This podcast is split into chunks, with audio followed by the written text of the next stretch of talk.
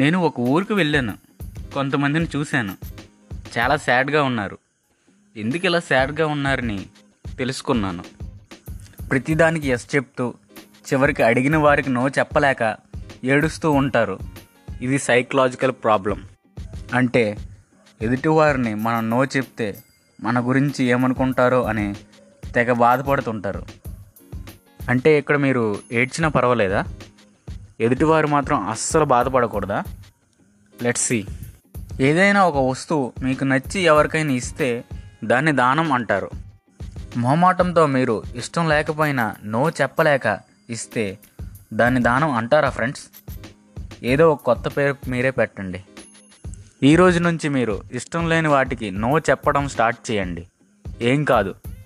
మన తెలుగులో దీనికి ఒక పద్యం కూడా ఉంది.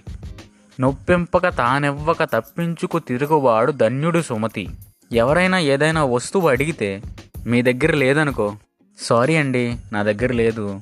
సారీ నేను ఇవ్వలేను ఇలాంటి మాటలు చెప్పడం నేర్చుకోండి. లైఫ్లో బతకడానికి లౌక్యం అలవాటు చేసుకోండి. నేను చూసిన ఊర్లో మనుషుల్లా ఎస్ చెప్పారనుకోండి ఫ్రెండ్స్. మీ లైఫ్లో ఎక్కడ చూసినా బాధలు భయాలు మిగిలిపోతాయి. అయినా ఎంతసేపు వరకు మీరు చనువిస్తారు చెప్పండి? నేను చెప్పే మీ లైఫ్లో పర్సనాలిటీ డెవలప్ చేసుకోండి. మీకు ఇష్టం లేని పనికి నో చెప్పి మీకు నచ్చిన పని ధైర్యంగా స్టార్ట్ చేయండి. స్ట్రాంగ్గా కాన్ఫిడెన్స్గా మాట్లాడడం నేర్చుకోండి. వీక్ మెంటాలిటీని వదిలేయండి. ప్రపంచంలో హ్యాపీగా బ్రతికే రైట్స్ అధికారం మనకు ఉంది. మర్చిపోకండి. స్టాప్ వర్రింగ్ హ్యాపీగా ఉండండి. Okay friends. ఉంటాను.